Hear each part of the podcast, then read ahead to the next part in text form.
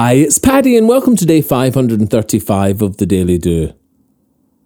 The seeming contradiction of going with the inevitability of change whilst being content in today, embracing your desires for the future whilst being fulfilled by all that you are right now, can be a tricky one to balance, but I found daily practices that ground me in my best today, knowing this alone will bring an even better tomorrow.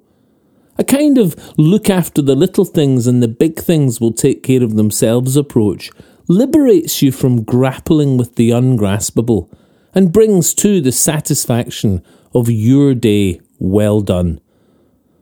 I've had times in my life when the present day was so shameful that living in tomorrow just soothed, an imaginary time where one day I would thrive, suspended in dreams, frozen in hope the inertia of once upon a time wishing for there is a better me. But when bigger pictures are broken down, dreams made real in setting goals, and problems dissolved into approachable parts, we begin to see that all is at our disposal and use ourselves wisely in the moment.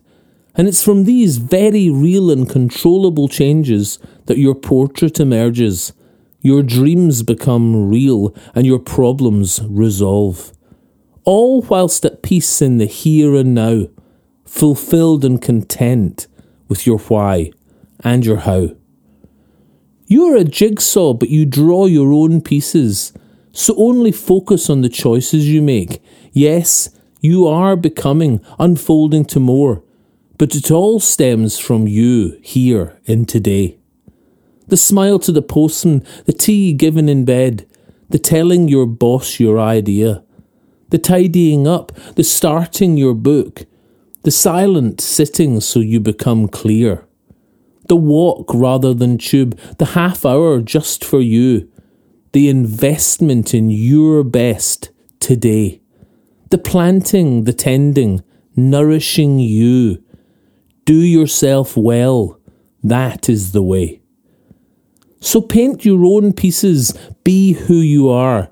You're making the you that you like. And do only today watch the best you unfold, and your head will rest happy tonight. If you'd like a morning email from the Daily Do, subscribe free at thedailydo.co in the box underneath the audio player. You can email me anytime, paddy at thedailydo.co. I'd love to hear from you. The Daily Do is available on all your favourite podcast places and on social media. Bye for now, and see you tomorrow on The Daily Do.